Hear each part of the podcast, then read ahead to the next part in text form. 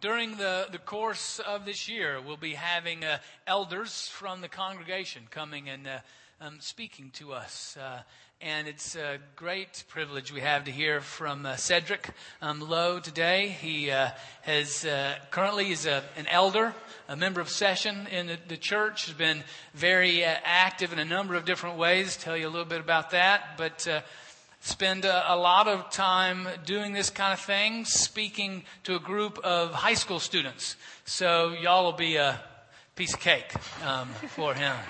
But before he comes, we just wanted to pray with him and pray for him. So, gracious God, we give you thanks again for your written word. Thank you for this time to gather and hear from you.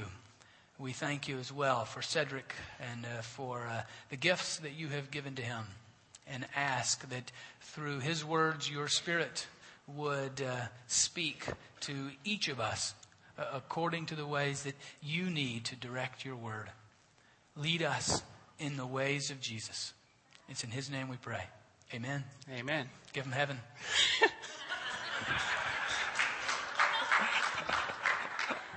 Hopefully, heaven is kind of in our midst already. That's a big responsibility. I guess if you're still in high school, don't take that personally. Um, the whole, it's easier to talk to this group than it is to talk to high school kids. Sometimes I think high school kids are more excitable, which makes it easier to talk in some way, but they're definitely a little bit more antsy. Definitely, definitely.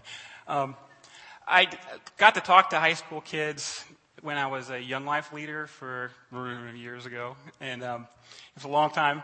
Uh, but my greatest joy, I guess, from doing that, besides just kind of hanging out with um, kids that have a lot more energy than I had, it kind of booed me up some, was to be able to share Christ in a way, hopefully, that they could, you know, understand and relate to their lives. And so hopefully I can do that today for you also.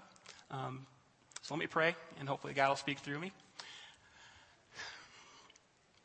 Lord, thanks for this opportunity um, to share your word. And I pray that you would uh, speak through me to the hearts of everyone here in the room. Um, I thank you that your word uh, is God breathed. I thank you that um, you've given it to us. And I thank you that Jesus died on the cross to allow us to even have a window into your world. Um, I pray all these things in Jesus' name. Amen. All right. Give it to me, Josh. Recognize this guy? On three. One, two, three. All right, all right. Did anyone not know who Waldo was? Don't be embarrassed. Okay, it's okay. It's okay to not know who Waldo is. This would be Waldo. Go to the next picture. That would be Waldo also, but there's, it's Waldo with a bunch of other people also. Do you see Waldo in this picture? Tell me if you've seen this book. Where is he? Oh, give me the, you know where? Okay, the cursor knows where it is. He's up in the left hand corner. All right. You see him yet? See him? See him? See him? He's kind of hard to see in the crowd, though, isn't he? A little bit hard to see in the crowd. You know, people are still nodding their heads. Don't worry, it's not a test. Salvation is not dependent on finding Waldo in this picture.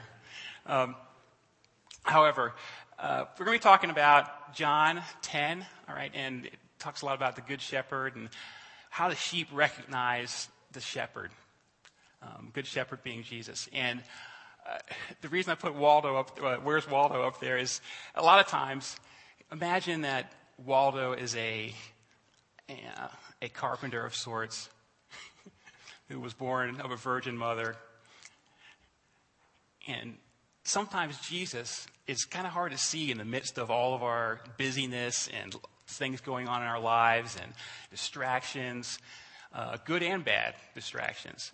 Um, and uh, a lot of times, there's some good distractions. Oh, go ahead. A lot of times, there's good distractions um, that even go along that kind of look like Jesus or kind of look like Waldo. Um, but where's the real Waldo? You know what I mean? Where is the real Waldo in this sea of a thousand Waldos? And I, am kind of curious where that was. It didn't really have a reference on the on the internet where that came from. I'm really curious where these losers or uh, people came from. to be that in the Waldo is not good. I don't think. Um, but a lot of times there are there are good things that are the battle that battle against the best things. Um, and in the case of things that are good to do, but perhaps might not be of Jesus, or things that are good to do or good to be, but if it's not directly, you know, at the beck and call of Jesus, if, if that's taking priority, the good thing is taking priority over the best, that is Jesus, it, you know, we're still missing the mark. Um, so I'm going to read from John 10. Here, go ahead. Let's find it here. And if you're interested in not reading off the screen, it is in your Pew Bible on page 872.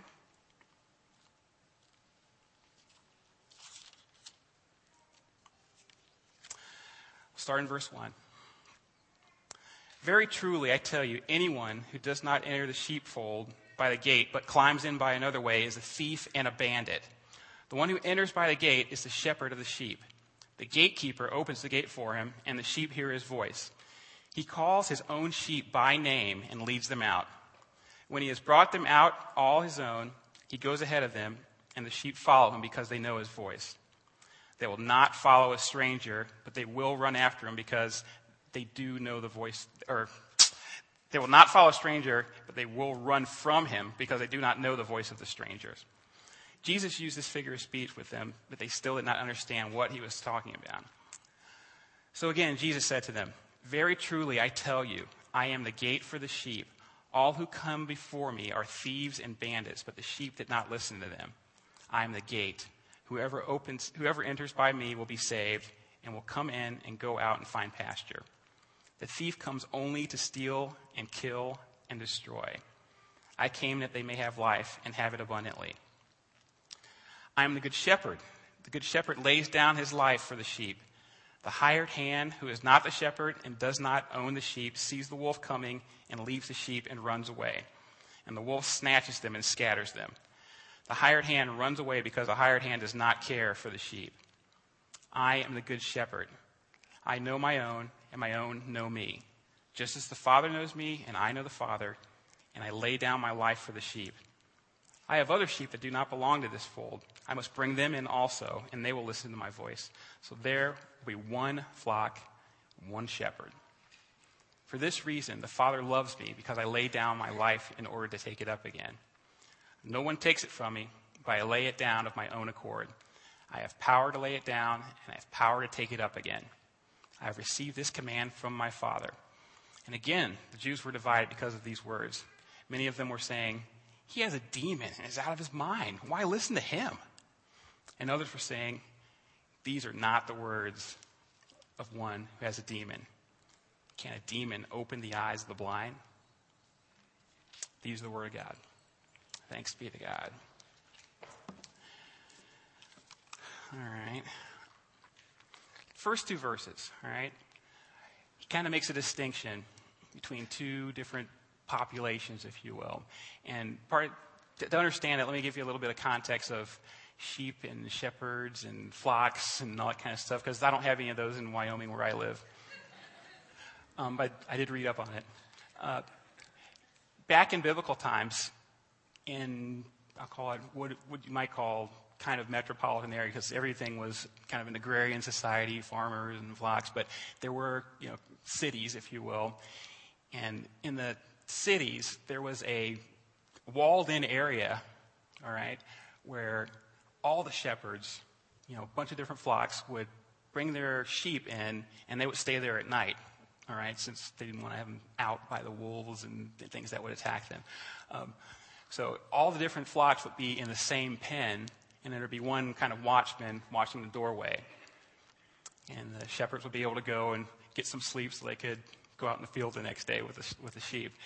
Um, and then in the morning, the shepherds would come, each of the different shepherds would come to get their flocks, take them out to pasture, and get fed. Um, but you can imagine there's all these flocks in the same area. Okay, and the watchmen's letting in the different shepherds one at a time. And then each different shepherd would come in and call their sheep by name, would call out. And, and what Jesus is illustrating here is okay, even among this big flock of sheep, you know, a bunch of different flocks owned by different people, one shepherd comes in and his voice, the sheep, his sheep recognize and the other sheep flee from.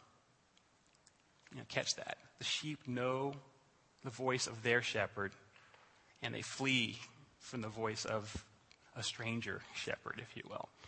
Um, so that's the first point. And the second one is, you know, Jesus talks about, okay, who comes in through the gate? The shepherd comes in through the gate. Watchman lets him in. Anyone who's not coming in through the gate is a thief or a robber. Following the shepherd that comes in through the gate leads to salvation and life. That's verse 10. Following someone who comes in not through the gate leads to death and destruction.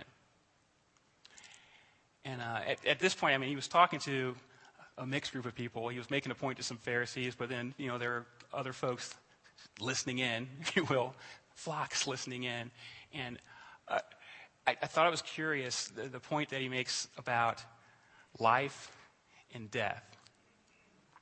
Because, you know, following the shepherd leads to life and salvation, and following someone else leads to not quite as much life. No, no. Following someone else leads to death and destruction. It says the thief comes to take you to the slaughterhouse, the shepherd comes to take you to get fed and to get life. Um, I, I always kind of looked on this as kind of, oh, this, this, this is a nice story. Follow Jesus. He's the good shepherd. He loves us. And oh, yeah, don't get distracted by these other things because that kind of, you don't have quite as much life as you would have had if you would have followed after Jesus. But he's a little bit more stark than that. He's like, life, death. Um, so I read that and I say, oh, wow. So the consequence of not finding the right Waldo, or the consequence of following after a Waldo that's kind of like the right Waldo, but not really the right one, that's death. That's not less life. Um, so, thought that was interesting. Um, so, there are definitely consequences associated with following the wrong shepherd or following after someone that looks like the shepherd but really isn't. Uh, some are immediate, and some are more are stretched out over time. I would, I would uh, posit to you uh, that a lot of what we see as immediate consequences of not following the shepherd are pretty easy to avoid. Pretty easy to avoid. If you you're not going to run at a bullet. you're going to try to run away from a bullet. If something is obviously evil, I think in general we can recognize that. The more uh, hideous, insidious things, I think, are the ones that kind of disguise themselves as oh, that's good, or that's not so bad, but really aren't in line with what Christ would have us doing, really aren't in line with following directly after the Good Shepherd. Um, I think in my life of personal things where, you know, I, it's good to work hard at your job. I've got a job, I got to make money, and um, as we say in our house, I go to work so that we can not be naked and hungry in, in the rain. it's good to do that. But at a point where that takes priority over my focus on Christ, that's a problem. That's a problem. At the point where that takes focus, um, a, a greater priority over what Christ would have me doing with my family, that's a problem. And yeah, it might not evince itself immediately, but broken relationships um, with other people and broken relationships with our Father in heaven based on little priority choices, seemingly little priority choices, build up over time and, um, as Jesus tries to say here, lead to death. Like I said, my, I, tend to, I tend to underestimate the impact of making wrong choices, but it leads to death. Um, move on. Uh, the second distinction is kind of verses 3 through 5, and um, he, as he describes further on, are, is that, you know, we got these multiple flocks, all right, in the same area, all right? And the sheep that are seeking after the good shepherd, they recognize his voice, he knows their names, And when they uh, hear someone else's voice, they run away from it. I wonder, well, I know in my life that uh, a lot of times I don't always listen to intently and recognize immediately when my good shepherd is calling me. Um, that, in, in essence, is the job of the sheep. And I definitely don't flee in fear from the chattering of another shepherd that might be calling me elsewhere. It's, I almost feel like I, I just kind of hang in the midst of all that and say, okay, well, you know, consequences aren't going to be too bad. I'm just not going to go too far this way. I'm not going to go too far that way. As long as I'm kind of, you know, weighing out my good and bad, you know, Christ forgives me and I'm good to go. You know, Christ, you know, I'm, I'm forgiven. But what he's, what he's saying in this parable is that there are consequences of not listening to and not recognizing the Good Shepherd.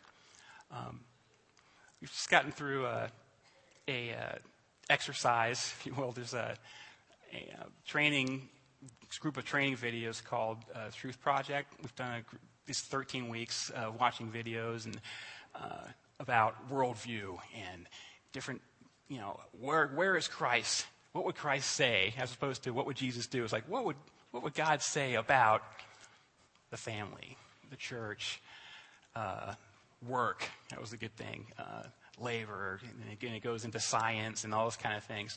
Um, a lot of uh, controversial things that get some good conversations going. But the big point of it all is that in every realm of our lives, in every relationship that we're in, in every encounter that we have, that we need to bounce our responses and our actions off of what does, what does God's word say. You know, there's a, there's a tendency to say, you know, I, I trust myself. I can make good choices. Or there's a tendency to say, I hang out with decent people, so I can kind of trust, you know, what the group is doing. You know, even if I'm hanging out with you guys, you're fabulous folks. but if I'm following what the group is doing and forsaking going to the Bible first and see what God's Word has to say about it, that's following the wrong wall. You're the, you're the wrong Waldo. Sorry. um, a couple of verses I want to share with you, kind of along those lines. Uh, a lot of times it's easier, easy to recognize following the world instead of following after Christ. Um, everyone's maybe heard this verse, so I'm going to read it anyway.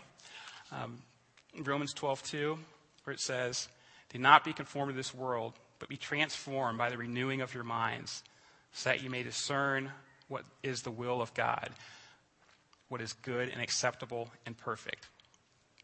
A lot of times we'll focus on this, you know, being not being conformed to the world, but be transformed in your mind. But I want to look at this last app, which is which says, so we can discern what's good and acceptable. How do we really know what to do? How do we really know the path to life? unless we're following so closely after Jesus and conforming so closely to his will that he gets us in the right place. You know, it's easy to stray a little bit off the path, and, and that's kind of what Satan wants to do get us just a little bit, enough off the path that we go to death and destruction. but it's, it's, better, to, better for Satan if we're just a little off the path, thinking we're doing fine, and then all of a sudden we've arrived at death and destruction. Um, Knowing Christ is the way that we know um, what to do. And here's the more dangerous one, I think. Um, this is in Jeremiah 17, 7 through 10. Let me read the whole thing to you. Blessed are those who trust in the Lord, who trust, whose trust is the Lord. They shall be like a tree planted by water, sending out its roots by the stream. It shall not fear when the heat comes, and its leaves shall stay green. And in the year of drought, it is not anxious. It does not cease to bear fruit. Bear fruit. That's like Psalm 23. Hey, take me by streams. And they keep me happy. Take care of me, all this stuff. Verse 9 here is what strikes me, though. It says, The heart is devious above all else and is perverse. Who can understand it? I, the Lord, test the mind and search the heart to give to all according to their ways, according to the fruit of their doings. Verse 9 The heart is devious above all else, it is perverse. Who can understand it? How many times have you heard in a song or uh, in a, a someone you know working on your self-esteem or something like that. It says, "Hey, you know, you need to follow your heart. Follow your heart. You know, there you'll find fulfillment." And you know, that's a nice platitude, but really, really, you know, what does Scripture say about it? Scripture says, yeah, God judges our hearts to know what our uh, motives are and, and that kind of thing. But here in the Scripture in particular, you know, crystal clear, it's like, you know, you really can't trust your heart. There's only one that's worthy of trust, and that's the Good Shepherd. Trust the Lord. Don't trust your heart. Our heart will lead us into dangerous places when we when we divorce that from uh, the Lord and, and God's word. And like I said, I think that one's the more dangerous one because you know I like to trust my heart. I think I can make good decisions. I, you know, I'm a good guy inside, and Holy Spirit's in me, all that fun stuff. But God says, you know, you can't trust how you feel all the time. All right. So what? So what about it? Um, I, like I said, I, I get the feeling that in my life, sometimes I give a little short shrift to not following directly after God, but just following closely enough. Um, so I got a little story. Uh, this, past summer, we went to Washington, D.C. It was a great trip. Kathy and I had this brainchild. Of course, we're going to take our kids and we're going to teach them. We're not going to have this worthless vacation like going to Disney World and just having fun. We're going to learn something. We're going to Washington, D.C., history, you know. And the kids were like, oh no. Like we, yeah, we even had them, we were reading in the car on the way there, all that stuff. Great vacation, right, guys? Yeah. it, it, it, was fun, though. Um, but uh, one of the highlights for me, just because I get geeked out on this stuff, is uh, we went to the Air and Space Museum. All right, and so they've got all the original everything, and they've got the you know, the 1908 Wright Flyer in there. It's beautiful, beautiful thing. And uh, so we're, we're in the Air and Space Museum, um, but in our entire trip uh, in Washington, um, our mantra that kept getting repeated no matter where we stopped, and as it should have been, was we've got you know four-year-old Alex, our youngest, and everywhere we went, you're on vacation. We got one little kid. He's significantly littler than everyone else. What's our question every time? It's, "Where's Alex?" You know, so we we go over to you know, every monument. Okay, you got Alex, where's Alex? We come to Air and Space Museum, where's Alex? We go to Arlington Cemetery, where's Alex, you know? And um, we were pretty good about it until we got to the Air and Space Museum. I, maybe I take some of the fault for this because I got so fired up about it. Oh, look at the X1. Oh, look at the Wright Flyer. Half hour later, hey, oh, where's Alex? Sarah's looking around. Kathy's looking around. I'm looking around. There's no Alex.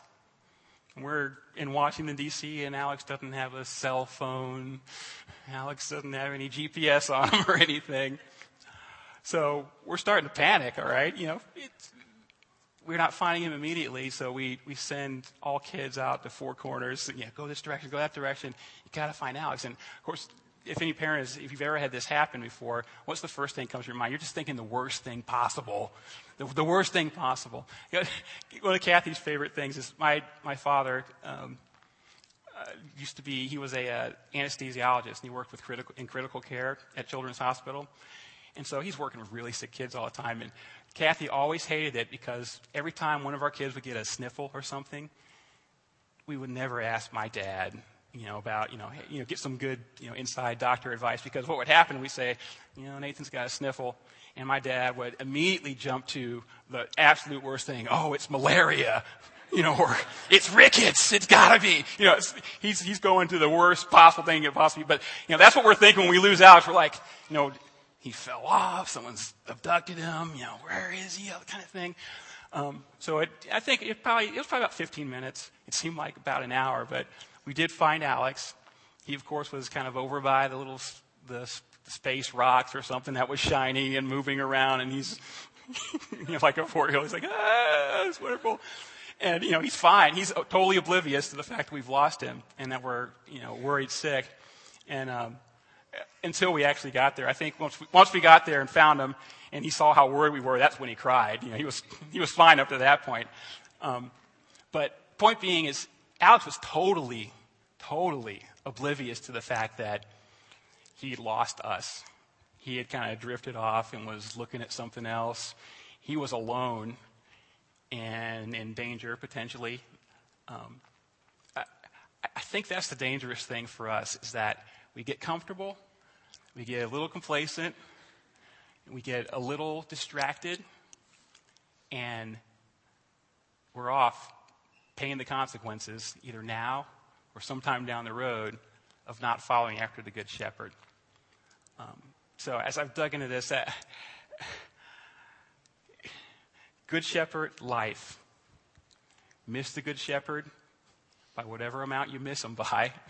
but either he's in the crowd with a bunch of others that look like him or just in the crowd and you miss him completely. That's, that's a sheep bit and let off the slaughter. Either tomorrow or the next day or sometime after that. Um, so I would exhort you follow closely after the shepherd.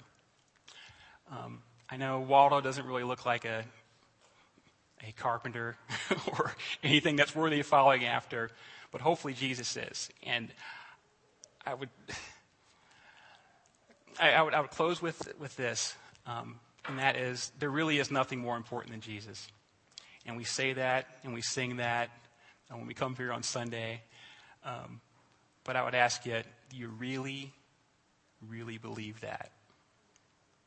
And are you willing to act on it? Let me pray, and then uh, we'll move on. Uh, Lord,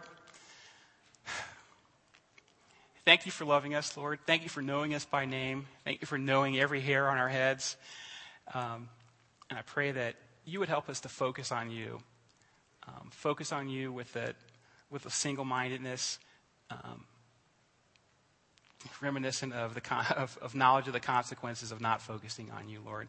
Thank you for allowing us into your flock by your death on the cross. And I pray that you would help us to not squander that opportunity.